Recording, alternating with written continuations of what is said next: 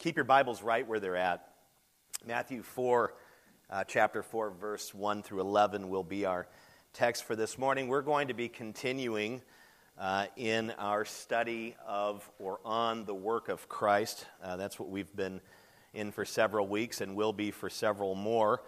so far, we've looked at what uh, Christ accomplished for us through his incarnation. It's coming to earth and becoming a man.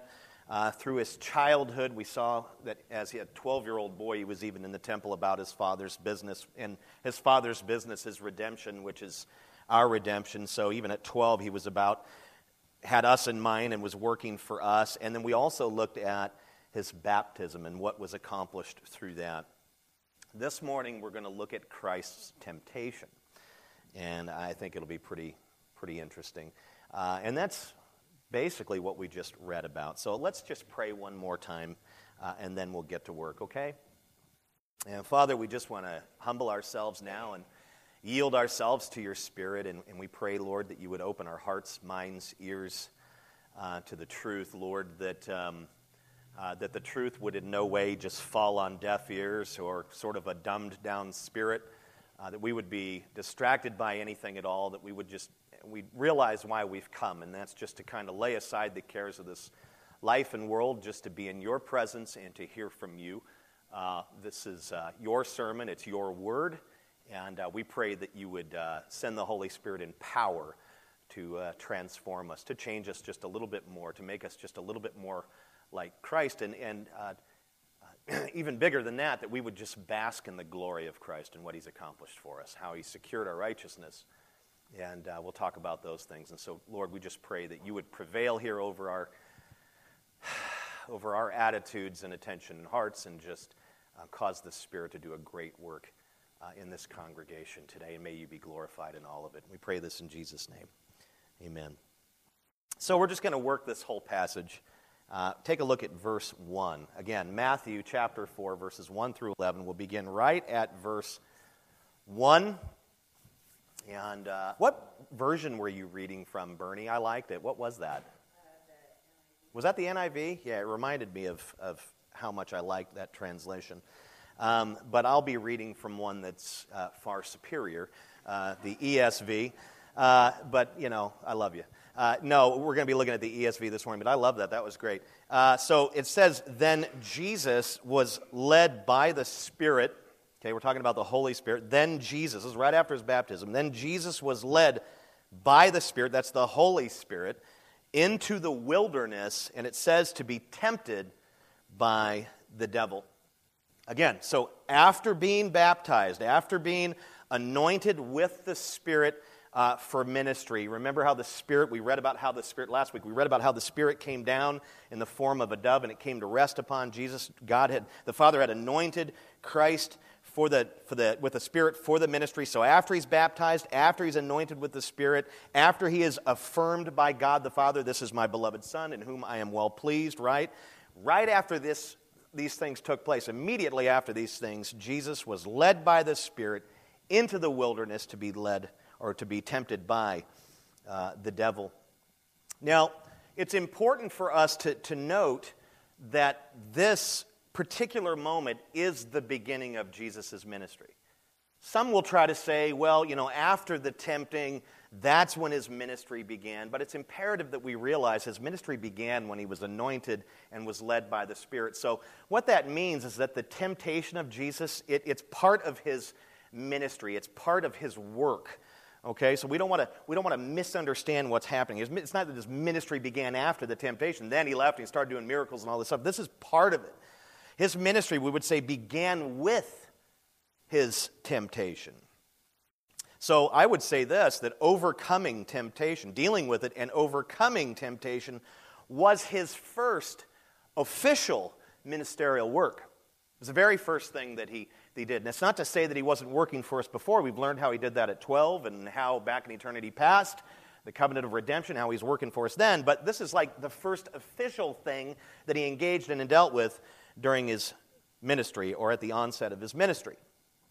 And I would say that in principle, the starting point for most ministry, if not all ministry, is temptation. All ministry begins with temptation. Temptation not to do it. You know what I'm talking about here? It's like the minute that you start to consider how you might pray through or, or, or figure out how God's calling you to serve Him, immediately you're hit with temptation. And the temptation is usually you're too busy, you're too broke, you don't have enough talent, uh, you're not qualified, you're, you know, you're too sick, you're too tired, whatever it is. So, in a way, in principle, Jesus' ministry began with temptation. And I would say that the nature of ministry, period, it always, there's always temptation there from the devil, from his minions, not to engage. So, in principle, I think that's a truth. I can tell you that uh, so, so often this is the case with me in my life. You know, I, uh, you know, I, I'm, I've got somebody needs help, somebody needs counseling or something, and, and, and then I set a date, you know, and then, and then I get in the car and I'm, I'm on my way there, and immediately I'm hit with the temptation just to call it off. You're too busy for this, Phil. You don't have time for this person. You don't, are you crazy? You're, you're trying to do this in the middle of all this stuff where you're exhausted. You've just been going and going and going and going. And, I, and I, would have to just be a little trans, more transparent with you. It's, it's even been the case on some Sundays. It's like you roll out of bed and you're like, oh man, you're so tempted just to get back under those wonderful covers, you know, and, and just, it, just, Lord, you, you'll work it out. Somebody will show up and preach.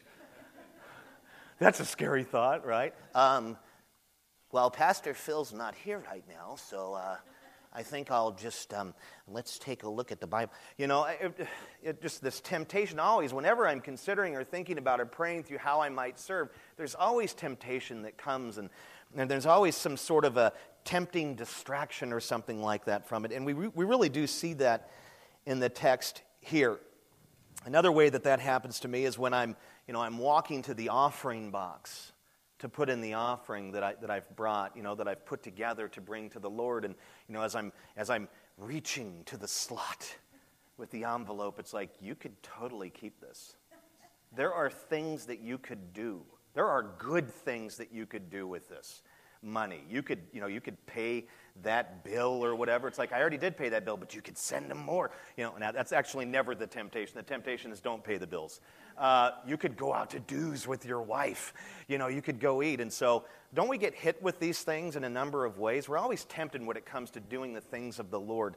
I, I got to get an amen here because I can't be the only one that's dealing with this stuff. The minute that I try to do something good for the Lord, I'm hit with some kind of a temptation. We see it right here in the text. And, and why is that? Why is it that at the onset of ministry or during ministry, why is it that there is, is always temptation? I'll tell you why. Because the devil does not want us to serve the Lord. He hates the Lord. Why would he want it? He hates us, he hates the Lord. Why would he want us to do anything for Jesus? Why would he want us to put money in, in the offering box so that, so that we can continue to have a roof and these sorts of things, or pay a salary, or do something that's about the kingdom? Why would we go serve at this elderly facility? Why? He doesn't want us to do any of these things in the name of Jesus. He's the mortal enemy of Jesus. He hates him. And he hates us, and he doesn't want us to serve. So, of course, he's going to tempt us not to come to church, not to serve, not to engage, not to give. That's, that's his work is to tempt us not to engage and not to do these things. He does it all the time. Now, why was it necessary for Christ to be tempted at the beginning of his ministry? And then I would also say throughout his ministry, more particularly in this moment, because this is what we're looking at. Why, why, why, Jesus, why does your ministry begin with temptation? Why did you have to go through this temptation? Now, well, the New Testament makes it clear that Christ was called to be the last Adam, or maybe we would say the new Adam, so that he might accomplish what the first Adam, right? You know, our like way back in the past grandparent, the one who dropped the ball in the garden and screwed up.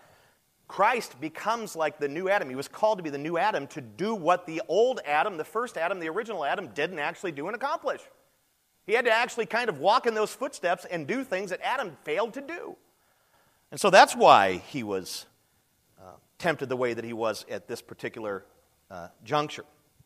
When the first Adam, that's Eve's husband, right, was tempted and tested by the serpent in the garden, he failed miserably, did he not? It's like when we read the Genesis account, the very first temptation that comes, he blows it on the very first one.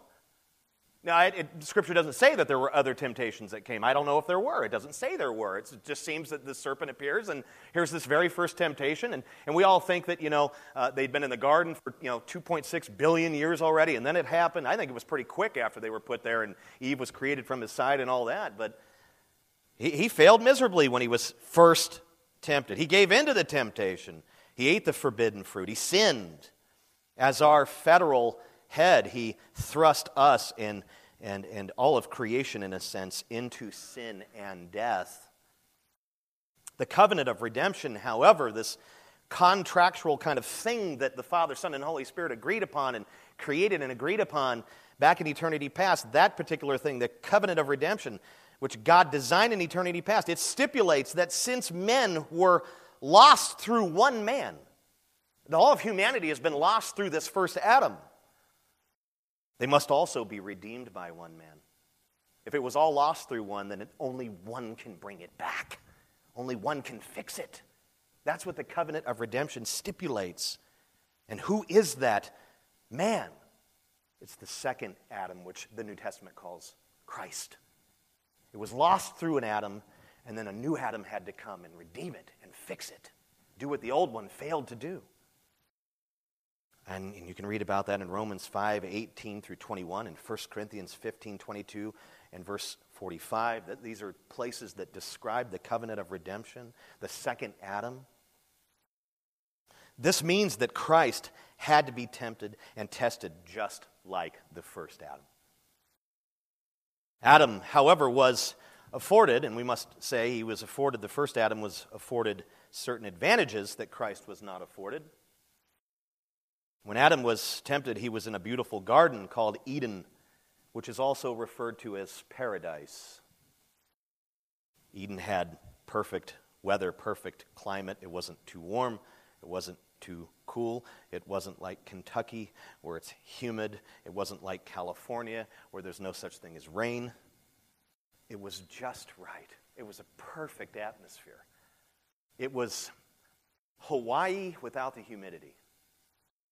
I would say it was San Francisco, but San Francisco has the worst weather on the face of the earth. You can go there, it's 95 degrees here. You go there, it's 60, but it's the coldest 60 you'll ever experience in your life. It's something about the wind chill.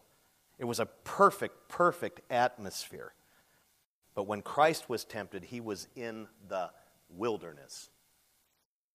He wasn't in paradise, he was in the wilderness. And we're talking about the Judean wilderness here which is one of the most ominous and foreboding deserts anywhere in the world. A terrible, terrible place. You don't take your family to, to, to live there. Terrible. You don't move there. It is said that the only inhabitants of the Judean wilderness are snakes and scorpions. Even wildlife, R.C. Sproul said, even wildlife refuses to live in this place of desolation. It's a horrible, horrible, horrible place. Maybe like the, the it's like a moonscape just desolate and dry and nothing but venomous snakes and things of that nature. Also, another advantage that the first Adam had was that he, when he was tempted, he had his wife with him. Now, we would go back and read Genesis 3 and see that that wasn't all that much of a benefit because she was the first one to go, hey, that fruit looks delicious. But if you think about it in some kind of sense, temptation is, or can be at least, far less grueling when you have a trusted companion by your side. Amen? I think it was an advantage for him to have his spouse there.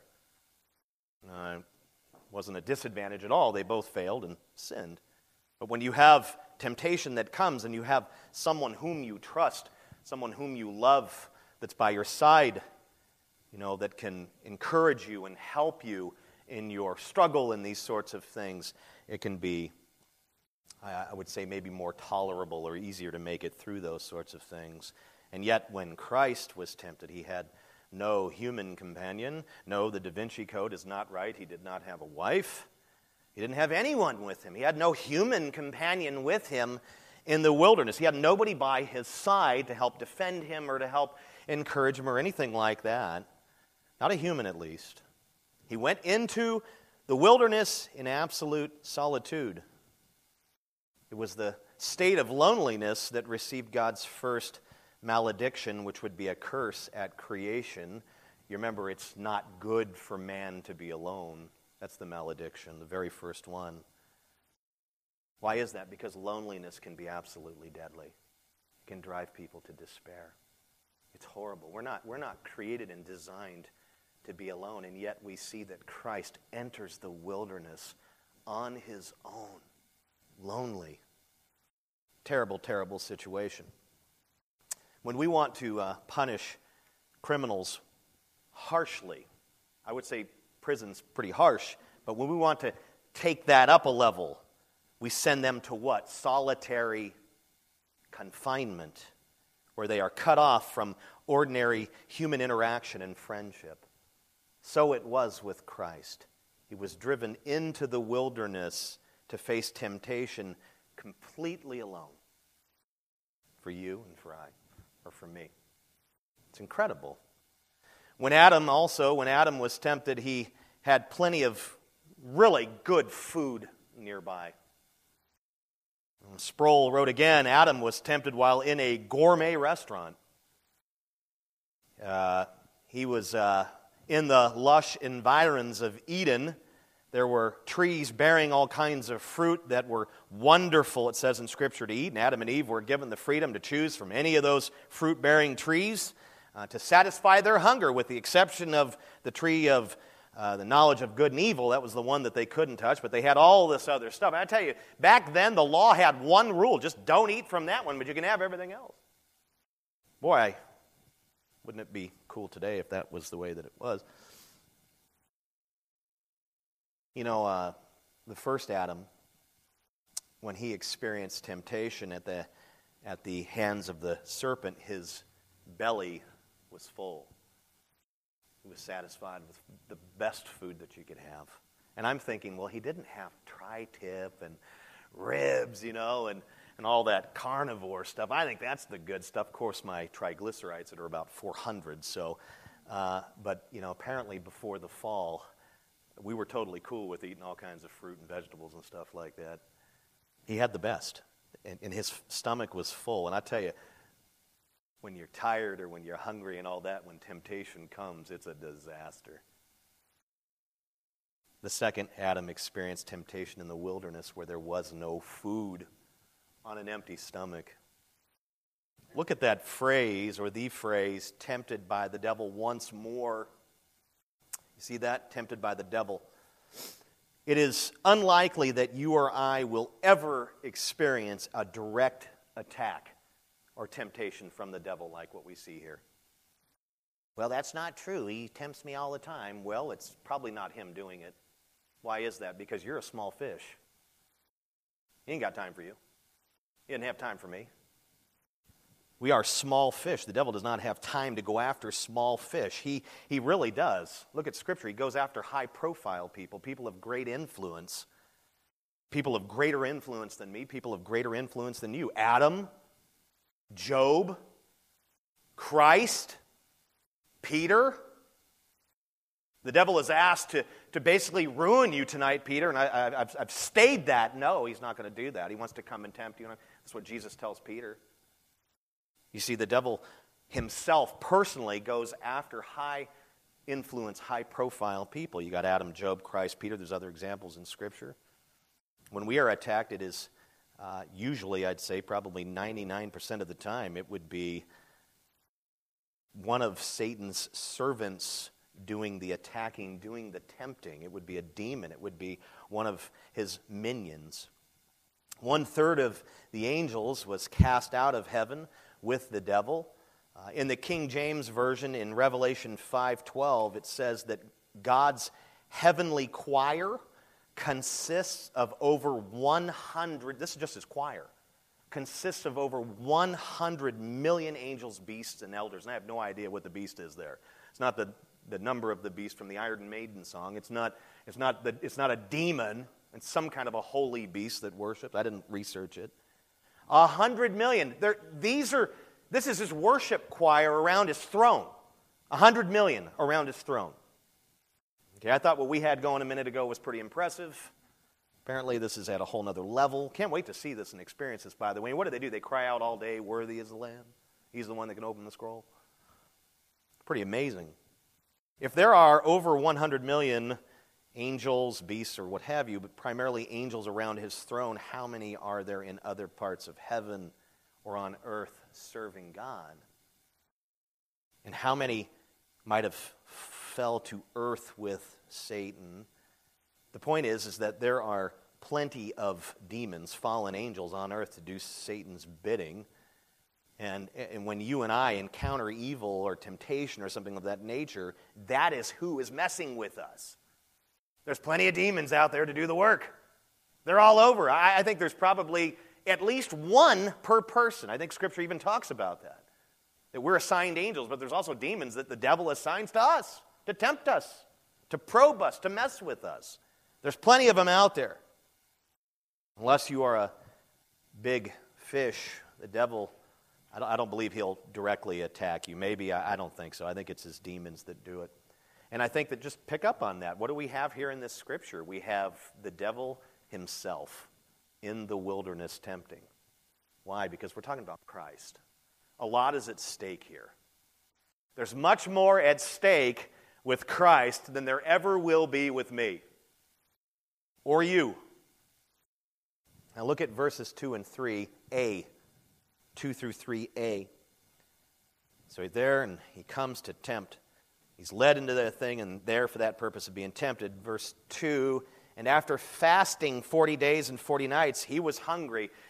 Really? Yeah. I, I would say really hungry, right? 3a And the tempter came and said to him, and just right there, comma, done. Notice when the devil came to tempt and test Christ. It was after 40 days and 40 nights of fasting, translation, going without food. Some say that the devil frequently came to Christ during his time in the wilderness. I've heard that said before. I don't know where the scriptural evidence for that is. It would appear in this verse that the only time that he came to him was at the end or after 40 days of fasting and all of that which signifies to me that the way that the devil works here is that he waits till we can be in our weakest possible state and most vulnerable. After 40 days of not eating, that is what the text says. The devil waited until Christ was at his weakest, most vulnerable point, on the brink of salvation, before he unleashed his temptation. This certainly tells us something about the nature of Satan's schemes. He does not approach us when we are strong, he will not. He approaches us when we are weak, when we are ill prepared, when we are distracted. He is like a lion, it says even in Scripture, and I would say this he's like a lion who waits patiently in the tall grass for a weakened or inexperienced or very young animal to wander down that narrow path. And then what does he do?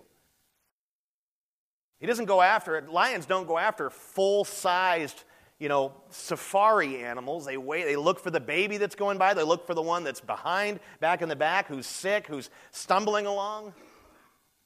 They go after, they tend to go after the weak. It's easier to take them down. And Satan, the devil, operates the same way as demons operate the same way. Knowing this about the devil, knowing this about his tactic and how he comes to us when we're weak and down or sad or distracted or whatever, those are moments of weakness and vulnerability for us. Knowing this about him, it should motivate us to make sure that we are getting enough food. And when I say food, I'm talking about physical food because believe it or not, when you're starving and you're super, super hungry, you're weakened. I say not only just physical food, but enough rest. How often have you fallen into temptation when you're exhausted? When you're well rested, you can stand more firm. Get exercise. Exercise is imperative. It's something that I just recently discovered. You can notice my turkey neck's going down. It is going down a little bit. My wife's all, turn to the side. Well, look, it's smaller. And then I went, what about this? She goes, don't do that. It came back. You get enough food, you get enough rest, you get enough exercise, but you can't just be concerned about the physicality, the physical things, your physiology. You have to think about your spirituality. You have to get enough prayer. You got to get enough Bible. Why? So that we can stay strong physically, emotionally, and spiritually. You've got to be strong across the board if you're going to endure and, and, and, and, and do well when temptation comes. If we're not taking care of ourselves in, in really all of these areas, the whole of life, we will become weak and susceptible to attack. Verse 2 also reminds us of Israel's testing in the wilderness for 40 years. Some of you are familiar with what happened there, Exodus chapter 15, 16, and 17. You can go read that. What did Israel do during this time of testing and refinement in the wilderness? Well, I'll tell you what they did primarily. They wept concerning their condition, they complained about God's leaders, Moses and Aaron. Uh, they, they wished they were dead. They even dreamed of going back to the place of bondage, imprisonment, Egypt. That's pretty bad when, you, when, you, when you're in a situation and you say, This is so bad, it's worse than the worst thing that I was ever involved in. I'd rather go back to that because that worseness is, is not as worse as this. That, that, that back then was really bad. We got delivered from that, but it was a heck of a lot better than this. That's the way they were thinking. Bottom line, during this testing in the wilderness, Israel failed miserably. Miserably. Generations were killed off. It was a terrible, terrible time. Probably one of the worst times in Israel's history was that 40 year period. In fact, you go back and read those accounts, Moses and Aaron were constantly pleading with God not to destroy the people because they had become despicable, kind of like us. Christ in the same way, had to undergo testing in the wilderness, just as Israel did. Christ had to experience everything that his people experienced temptation, trial, testing. Now, of course, he went for 40 days and nights. See the parallel? 40 years in the wilderness, 40 days and nights in the wilderness. The parallels are amazing in Scripture. With the exception that Christ, again, he didn't have the advantages and blessings that Israel had. He didn't have manna. He didn't have quail. I'm not sure if he even had water. I did say this last week, but in order for Christ to become our Savior, he had to experience what Israel and the rest of us experience birth, uh, baptism was necessary for him. It had become a law in and of itself, in a sense. He, he had to be born. We're, we're born. He had to be baptized. Now, that's something that we do as believers, but he had to do it because the nation was called to do that. He had to be tempted, what, in the wilderness, just like Israel. In verses 3b through 11, we're going to look at the three ways the devil tempted Christ and how Christ repudiated him. Let's take a look at 3b. And this is what the devil says to him. He came to tempt him, and he says this If you are the Son of God, command these stones to become loaves of bread. This is the first temptation that the devil unpacked or brought to him, attacked him with. Those who read this passage often think that this temptation has to do with getting Christ to jump through hoops for the devil, to perform for the devil. This is true in a sense, but there's something much, much deeper going on here. And sometimes I think it's a little naked to the, you know, it's, it's invisible to the naked eye. We look at this and look, he's just trying to get him to perform for him, and that's how he was trying to tempt and fail him. No, no, no. It's much more than that. It has to do with getting Christ to question the accuracy, the authority, the sufficiency of God's word. In fact, I will go out on a limb and say that every temptation from the devil has to do with undermining what God has declared. That's a fact. I'm not going to go out on a limb, that's a fact. Right before this moment, God declared something very important over Christ. He said, What? This is my beloved Son, with whom I am well pleased, right? Matthew chapter 3, verse 17. In verse 3b, the devil sought to undo these words, this proclamation, this declaration, to undermine, to attack it. The devil always seeks to undo the words or word of God. This is his primary goal. In a way, he said this to Christ Is that really what God said about you? Are you foolish enough to believe him? Okay, if it is true, if you are the Son of God, then, then why don't you prove it to me and prove it to yourself by doing what I tell you to do? Now, it, it has to do with undermining and attacking God's declared word. God said, This is my beloved Son. And the devil says, Is that really what he said? How can that be true? Only a fool would believe such a thing. The serpent used the same tactic against Eve and then Adam when he tempted them in the garden, in paradise. Basically, he said, Did God really say that you can't eat from that tree in the garden? Did he really say that you can't have? In fact, he says that you can't eat from any of the trees. He totally twisted. Makes it look like they can't eat anything out there, causing her to focus on just the one that they cannot eat from. But it's the same tactic here. Jesus, if you're the Son of God, really, you think that? He said that? He declared that? Adam and Eve, did he really say that you can't? And what did he say to Adam and Eve? I tell you what, if you follow my instruction, if you do as I tell you to do, you just go eat from it, you will see that the fruit is great for eating. It's delicious. Probably the best thing you'll ever taste. And not only that, it'll make you like God. That's the deception. Same tactic used at the beginning that's used in the wilderness here. Attacking the Word of God, undermining it, trying to create doubt about it, questioning it. Now, notice how specialized the temptation was here. Christ was hungry, probably hungrier than he had ever been before during his earthly life. And what did the devil do? He hit him with a hunger related temptation. Use your divine power to turn these rocks into food so that you can vanquish your hunger. This is what he said. The devil is an expert in human behavior, and he uses specific temptations. When people need money, he tempts them to what? Steal money, to finagle, to lie, to cheat, to somehow come up with those greenbacks. When they need clothing, he tempts them to shoplift. Boy, you need that. When they when they need yes when they need that they do that. When they need transportation like a new car or whatever when they need some kind of mode of transportation what does he do? He tempts them to buy a vehicle they cannot afford. I know you were going for a ford festiva but you would look amazing in an escalade. I mean tell me he doesn't do this. Well i need transportation. And he works through these salespeople does he not? You show up, and I tell you what, they're like devil incarnate. You don't want that roach right there. You want this, ha! He tempts us specifically. He targets us specifically. If, if this is a need that we have, or even if it's a perceived need, he will tempt us to go full blown with that, to go after those sorts of things. Another way that he does that is when it comes to shelter. A person needs a home, they need a simple shelter. And what does he do? He tempts them to build a palace that they'll spend the rest of their lives paying for.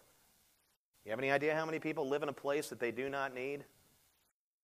Boy, if we all just toned that down a little bit and lived in accordance with our actual needs, it's amazing how much more money we could give to the Lord. It's amazing how much more time we would have to serve and to do these things because we cripple ourselves. We think that we have to have this particular car. These are all temptations.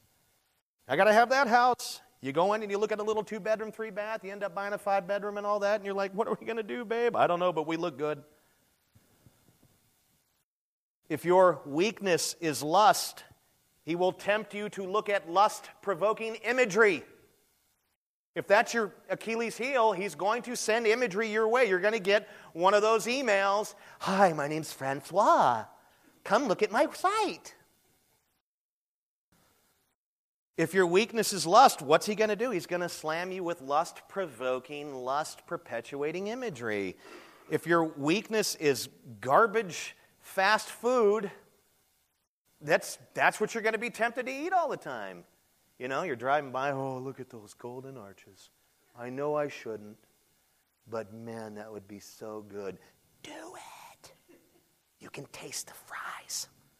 You know, then you eat it and you're like, I feel like death. It's, my issue is donuts. Love them. You, you look at them and you're like, I got to have that. That is so delicious. And he's saying, just go for it. Then I eat them and I, I feel like I swallowed antifreeze. They're just the most toxic, poisonous things in the world, but man, they're like heaven going down.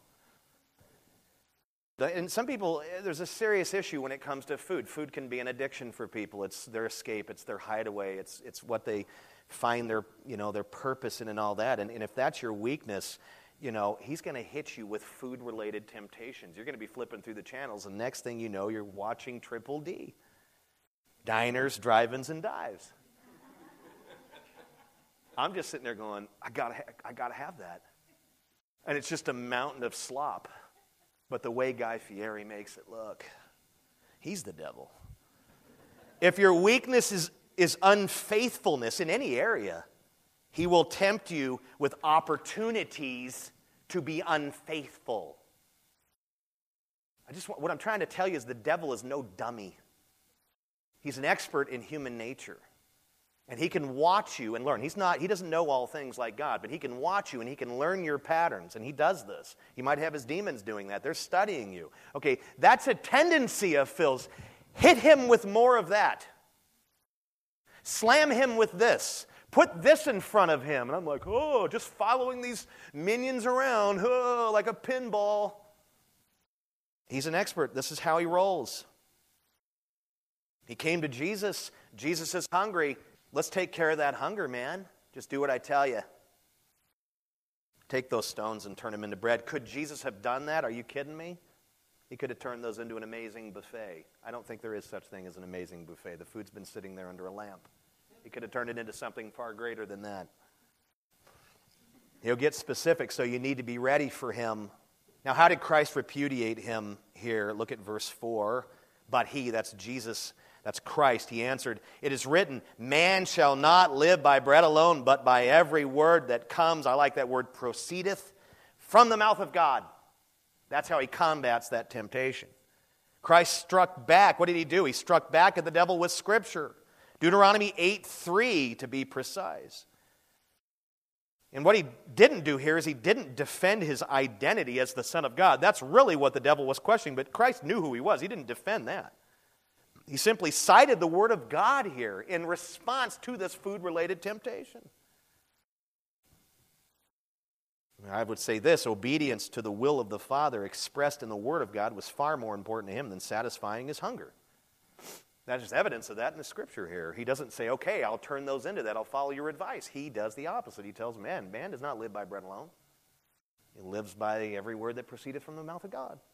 Sproul wrote, I firmly believe he was willing to starve to death rather than deny the truthfulness of his Father's word. I totally concur. What must we do when the devil's minions come to tempt us? I mean, let's notice the blueprint here for us. We'll continue to see this. When he comes, when the minions come and they tempt, whether it be food related or spending related or whatever it is, some kind of unfaithfulness or area or whatever, some kind of other sin, lust, or any of that, what must we do? We must follow Christ's example and do as he did strike back with Scripture. This is why it is imperative for us to read and memorize certain verses. Yeah, the whole Bible, certainly, but that's a task. But we should get specific. We should study specific scriptures and memorize certain scriptures to load our gun belt and to be ready to use these things when the tempter comes. Deuteronomy 8 3 is a good place to start, right? Now look at verses 5 through 6. These things will move a little quicker. Okay, so shut him down on that one. Then the devil took him to the holy city, it's Jerusalem, and set him on the pinnacle of the temple and said to him, If you are the Son of God, again questioning his identity here, what God declared, throw yourself down, for it is written, He will command His angels concerning you, and on their hands they will bear you up, lest you strike your foot against a stone. This is the second temptation. The devil somehow whisked Christ away to the highest point of the temple. This section of the temple faced the Kidron Valley. The pinnacle, this particular side, was about 450 feet above the valley floor. This was probably the highest point in Jerusalem, I'm sure of it. For perspective, between 1898 and 1923, San Francisco's tallest building was 315 feet tall. The Call Building is what it was called. That was the tallest building for 25 years in the city of San Francisco. If you've ever been there, they've got a lot of skyscrapers. 55% of the buildings there are over 400 feet tall. Buildings are big in that city. In fact, it's got some of the largest buildings and tallest buildings in the entire country. It ranks up there with New York and these other places. So, this, this pinnacle was a very, very high point, way up there, so much so that you could see the whole Kidron Valley, and probably if you turned around, you could see all of Jerusalem. Very, very tall place. While looking down at the valley floor and looking out across the valley, the Kidron Valley, the devil began to tempt him again. It was as if the devil was saying, If you are going to quote scripture at me, Jesus, let's test it. You think that the scriptures cannot be broken. You think that your father's word is true. Well, we can prove it. All you have to do is jump from the pinnacle of the temple, and if the word of God is true, the angels will catch you. If you really believe that the Word of God is true, you have nothing to worry about. You can sling yourself, and that scripture will come to life, and you'll be fine. And what the devil actually did was he twisted, and what the devil quoted was Psalm 91, verses 11 through 12, and he totally twisted it to fit his narrative. It is not a prophecy pertaining to Messiah. It's not a prophet, it's not a prophetic scripture that has to do with Messiah, that is, if Messiah were to do this, that prophecy would come true. That's not at all what it is. It is a statement of fact about how God, the God of angel armies, whom we sung about earlier, protects his people. Those who have made him their what? It says in those Psalms, their dwelling place. They have made God their dwelling place and their refuge. Uh, the Geneva Bible, Study Bible says this it says, God has not appointed one angel to every man, but many to be ministers of his providence to keep and defend them in their calling. Psalm 91 has to do with God surrounding and protecting us with his angels. It does not have to do with rescuing Christ from falling from the pinnacle of the temple. But that's what the devil was trying to make it about. What do verses 5 and 6 tell us about the devil's schemes? They tell us that he is clever enough, that he is smart enough to try to use Scripture against us. Not just our weaknesses and our needs, need and weakness based temptations. He's clever enough to try to use Scripture to mess us up. He takes it and he twists it. Now, I say he's been doing this from the very beginning. In the first century, I'd say the first, second, and third centuries, he twisted Scripture and attacked the deity of Christ. He unleashed Docetism, uh, Gnosticism, Arianism against the church. These are all heresies that undermine and attack the deity of Christ.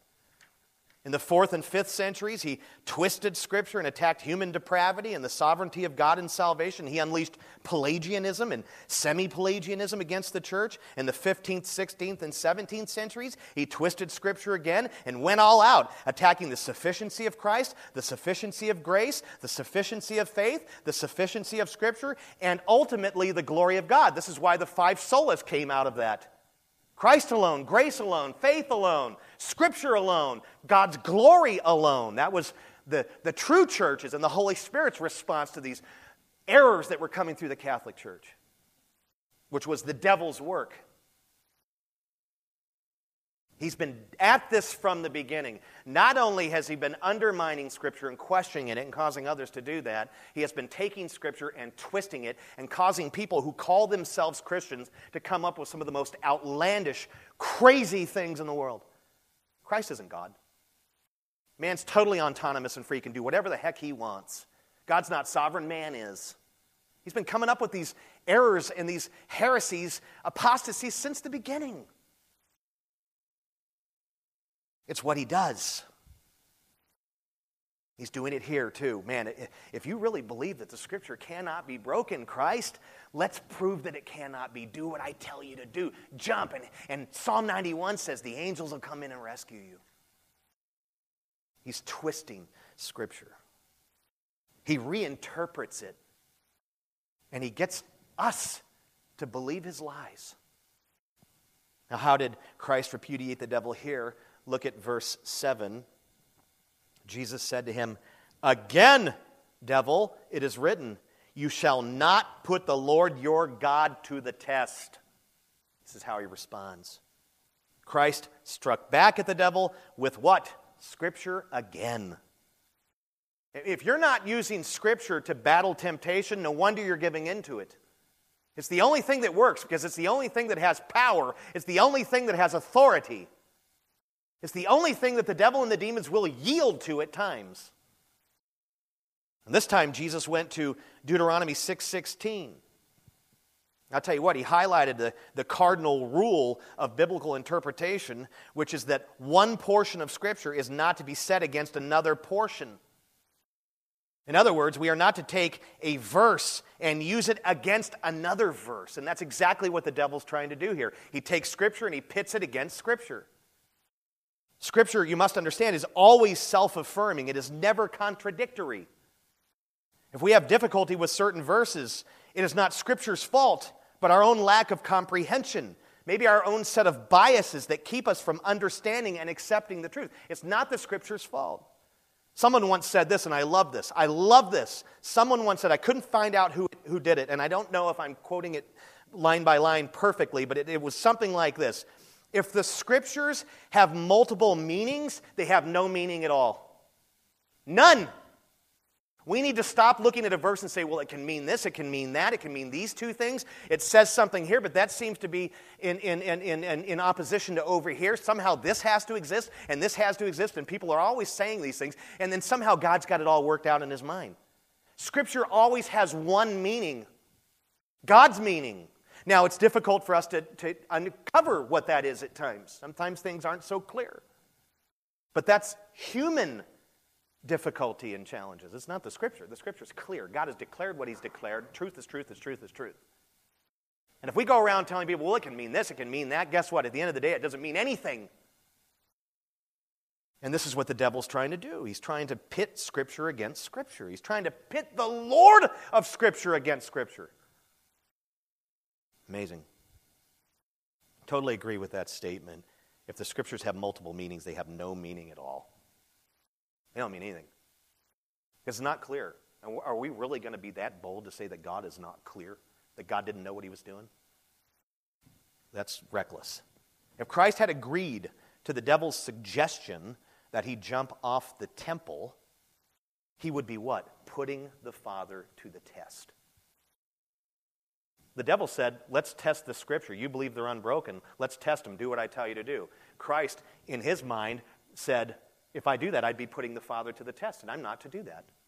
We should never put God to the test. This is why he refused to do it. And he knew that Psalm 91 is absolutely true. Christ wasn't refuting that here one iota. The angels do have charge over him, they do have charge over God's people. But Jesus did not need to see physical proof to believe the Word of God. And that's a huge point. Later on in his ministry, he condemned those who are always looking for a sign to accompany God's word. Matthew 12, 39. This is a pandemic in the church today. The scripture's not enough. I have to have a sign, I have to have a wonder to accompany it. And Jesus said, Those who do that, they're condemned. The scripture is it, it's sufficient, it's what we need, it's all we need. We shouldn't be looking for something in addition to it, whether it be a sign or a wonder or any other type of affirmation. That's the example that Christ gives us here. I'll tell you, this problem plagues the church today, man, big time. The plain scriptures themselves and the plain preaching of Scripture is not enough for this consumeristic culture. It's not enough. People are always on the lookout for a sign. They're always on the lookout for a tongue. They're always on the lookout for a wonder, and it's shameless. The scripture is enough. If you get anything from this sermon, know this the scripture is enough. You don't need anything to accompany it. The only thing that you need to accompany the scripture is the ministry of the Holy Spirit because he takes the word and applies it. You don't need all this other stuff to go along with it. This is one of the great travesties in the church today that it's not enough. I need a video. I can't have, I just I need an illustration. I need I need some kind of a sign. I, I need an emotional, you know, kickstart. I need my adrenaline worked up. The scripture's enough. Christ literally, there were people around him all the time. Well, you're saying this and you're preaching the word and all that. Well, why don't you show us something to go along with it? That would be so helpful. And he says, No. The scripture's enough. Jesus didn't need to prove it to himself here by jumping off and having angels rescue him. He believed the scripture. We are commanded to do the same thing. I'm sorry, I get a little passionate about this because I think the church, many sections of the church are running wild with these things, and it's like, man, we've got to get back to the Word of God. We've got to get back to the Word of God. We need to stay with the Word of God. What must we do when the devil's minions come to tempt us? Follow Christ's example and strike back with Scripture. This is what he did. Look at verses 8 through 9. Again, the devil took him to a very high mountain and showed him all the kingdoms of the world and their glory. And he said to him, All these things I will give you if you will fall down and worship me. This is the third temptation. Finally, the devil took Christ up to a high mountain and showed him all the kingdoms of the world. He offered Christ all the authority and glory the world has to give. That's what he did. And he also portrayed the price for all this glory as being very, very small. He said, in effect, all you have to do is bow to me one little time. Nobody will see it, nobody's watching. That's the idea that we get from the Greek here. Just, just, just, just do it real quick. Just bow down to me right here. Just worship me real quick, and it's all yours. Nobody's watching. How many times has he come and tempted us in that way? Nobody's watching what you're doing right now. Nobody's in the room with you. Go to that website. Just bow to me, just quickly. Just bow to me. It's okay. Just bow to me. You'll be all right. No one will see it. What was he telling Jesus? All you have to do is bow to me one little time. No one will see it. And what? And you will inherit the world and all of its luxuries and glory without any suffering, without any humiliation, without any pain, without, most importantly, without crucifixion. You can have it all. Just, just do it real quick. It'll take two seconds. What do verses 8 and 9 tell us about the devil's schemes? They tell us that the devil will often tempt us to take an easier route around or through difficult situations, or to cheat, or to cut corners. He was offering to put Jesus on the fast track to glory, wasn't he? Where you can just skip all that tough stuff and just go right to it. The truth is, if Jesus had took the devil's advice, glory would not have been his prize. Instead, he would have been disqualified, and we would be without a Savior, and we would be without hope. Just skip all that difficulty. It's super important that we understand how necessary it is for us to go through difficult seasons and trials. It's very important that as a believer you understand how necessary it is for you to go through these things and to not try to escape or to avoid them. It's completely necessary for you to do this. It's part of the deal. Listen to James chapter 1 verses 2 through 4. James says, "Count it all joy, my brothers, when you meet trials of various kinds, for you know that the testing of your faith produces steadfastness." And let steadfastness have its full effect, that you may be perfect and complete, lacking in nothing. Trials test our faith. And the testing of our faith produces steadfastness. That's patient endurance. And steadfastness produces sanctification, being made like Jesus. I am convinced that next to the Word of God and, and, and, and next to prayer, there is nothing else out there that shapes us and makes us more like Christ than trials. I'm convinced of it. Trials and difficult seasons are one of the primary tools that God uses to shape and chip away the rough edges, to form us, to humble us, even to break some of these terrible things that we engage in, to shape and to form and to chip away and to make us like Christ. If He were to remove those things, it would be so detrimental to your sanctification. It would be. And what is the devil always trying to do? He is always trying to lead us away from these things. Always. Is he not? He says, just bow to me real quick, and you can avoid this. You can go around it. You don't have to go through this. Gosh, if God loves you, He certainly wouldn't put you through it. No, no, no, no, devil. It's because God loves me. He's putting me through it. He is always tempting us to take the path of least resistance. Why? Because the last thing that he wants is for us to be made more and more like Christ. He hates Christ. The devil will do anything to get us to avoid the trouble and the trials and the difficult seasons. He comes and he tempts. Just bow. Just, just do this. Just manipulate this. Just do that. He didn't want us to become like Christ. He hates Christ with a passion. He wants us to take the broad road, which is the road of ease. It's the road that everyone seeks and pursues. It's just easier, seemingly, but it leads to destruction. It's the narrow path. You must enter through the narrow gate. I'm thinking about some of the narrow paths that I've walked on when hiking and stuff. One wrong move, see ya. Cameron would know about this. The guy climbs Half Dome every other week. One wrong move. Lily gets insurance money. Let's make sure you're not with them and you accidentally give me a, ah, 400 grand, I love you. She would never do that, but I would. He's wanted to throw me off a few times. It's a narrow path.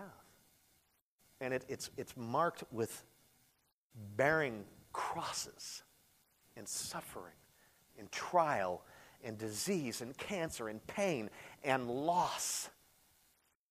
The good, the bad, and the ugly. And yet, God wastes none of it.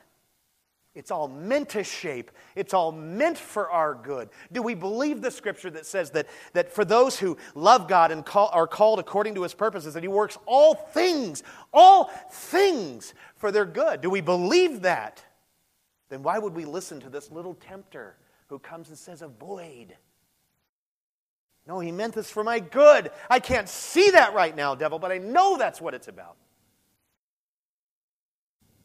How did Christ repudiate the devil here? Did he take the easy path to glory? Disneyland, fast track, go right around those crowds. Is that what he did?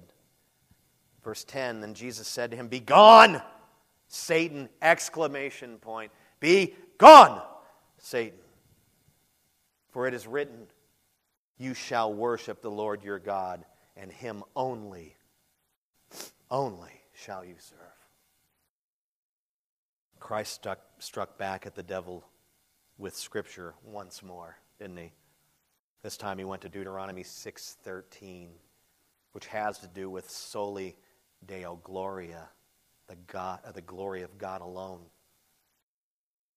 Adam bowed down to the serpent in the garden, but Christ refused to bow to him in the wilderness. He refused to take the easier route, the fast track to glory. Christ said, in effect, No way, devil! I will worship and serve my God alone. In doing so, something so critical and something so profound and important for us took place here when he repudiated him this third time in repudiating him here and saying, Man, I, I, God has my heart, and God alone has my heart. I will bow and worship and serve him alone. In doing so, Christ did what? He maintained his righteousness, which is what? Our righteousness. Aren't you thankful for that? You do realize if he would have given in to temptation, his righteousness is gone, which means our righteousness is gone, which means we don't know God. We wouldn't have a leg to stand on. All God would do is look upon me and see all my filth, my filthy rags, and my unrighteousness. He would not see the imputed, the given, the transferred righteousness of Christ. If Christ had failed here, it's over. No righteousness, which means you cannot enter the kingdom of heaven.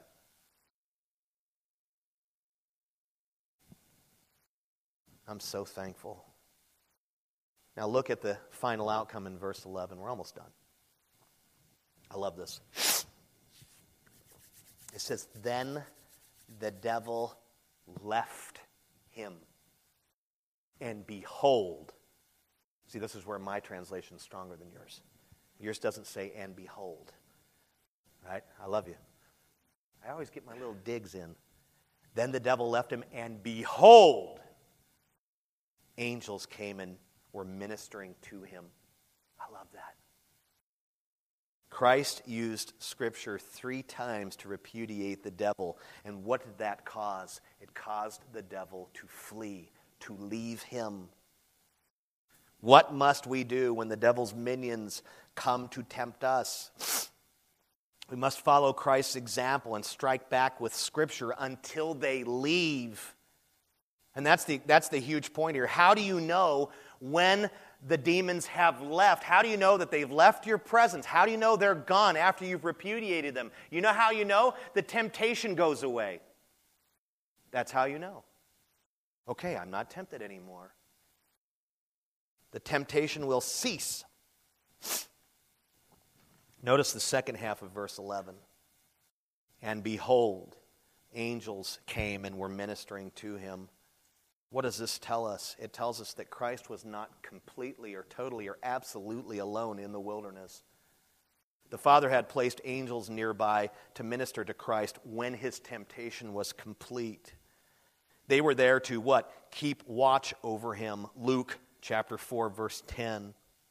And this brings us back, it rewinds us back to verse 11 the presence of angels may have been what led the devil to quote Psalm 91 in the first place. Jesus jumped from the pinnacle of the temple, and, and, and, and God will instruct these angels right here that we can see these angels to do what? To bear you up.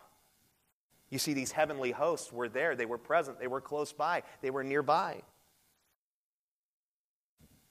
Oh, well, then that's not cool because Jesus had an advantage Oh, really? Did you read about them interfering or doing anything in the text?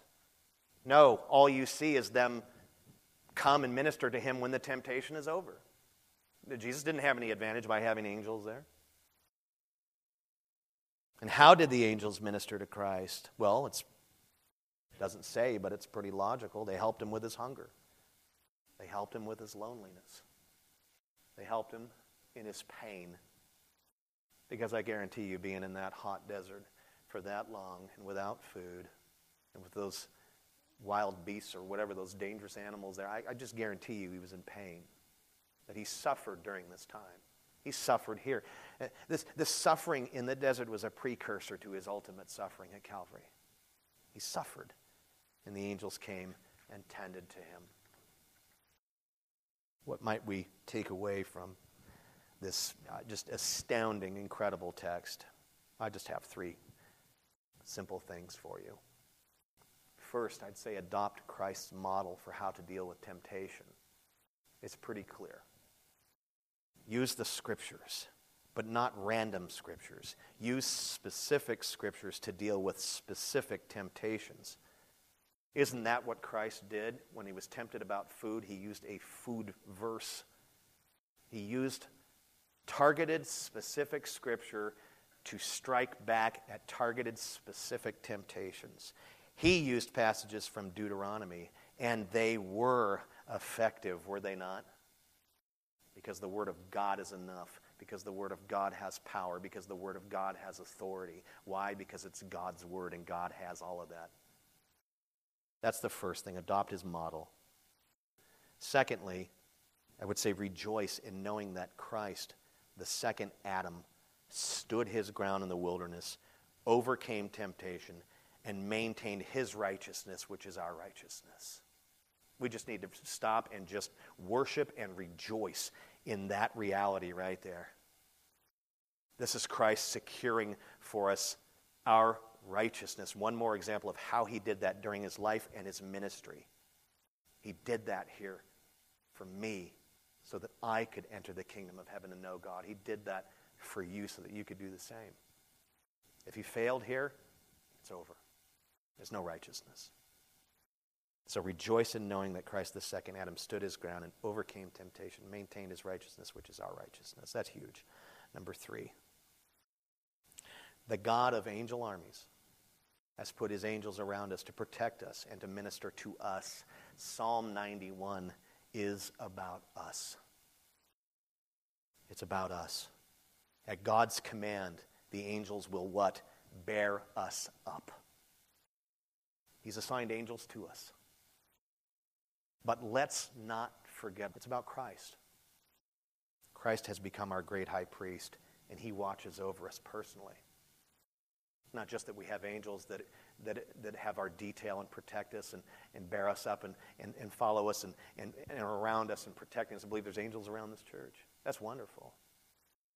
But more significantly, we have a great high priest. We, we have a, a, a good shepherd. He watches over us personally.